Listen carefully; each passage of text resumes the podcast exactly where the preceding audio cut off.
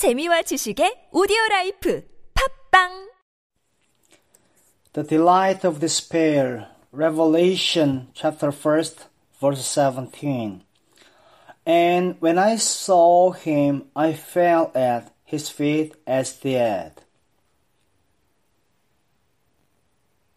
It may be that, like the Apostle John, you know Jesus Christ intimately. When suddenly he appears with no familiar characteristic at all and the only thing you can do is to fall at his feet as that.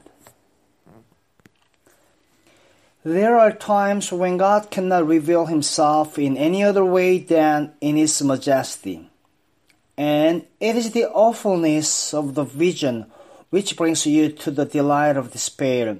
If you are ever to be raised up, it must be by the hand of God. He laid his right hand upon me. In the midst of the awfulness, a touch comes, and you know it is the right hand of Jesus Christ.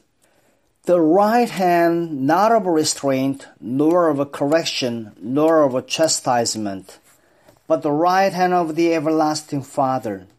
Whenever his hand is laid upon you, it is ineffable peace and comfort, the sense that underneath are the everlasting arms full of sustaining and comfort and strength.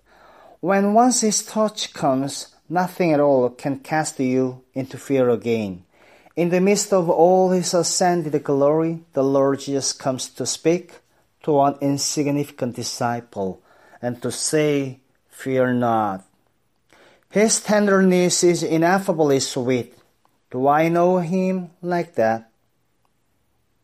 Watch some of the things that strike despair. There is despair in which there is no delight, no horizon, no hope of anything brighter. But the delight of despair comes when I know that in me, that is in my flesh, dwells no good thing. I delight to know that there is that in me which must fall prostrate before God when He manifests Himself. And if I am ever to be raised up, it must be by the hand of God. God can do nothing for me until I get to the limit of the possible.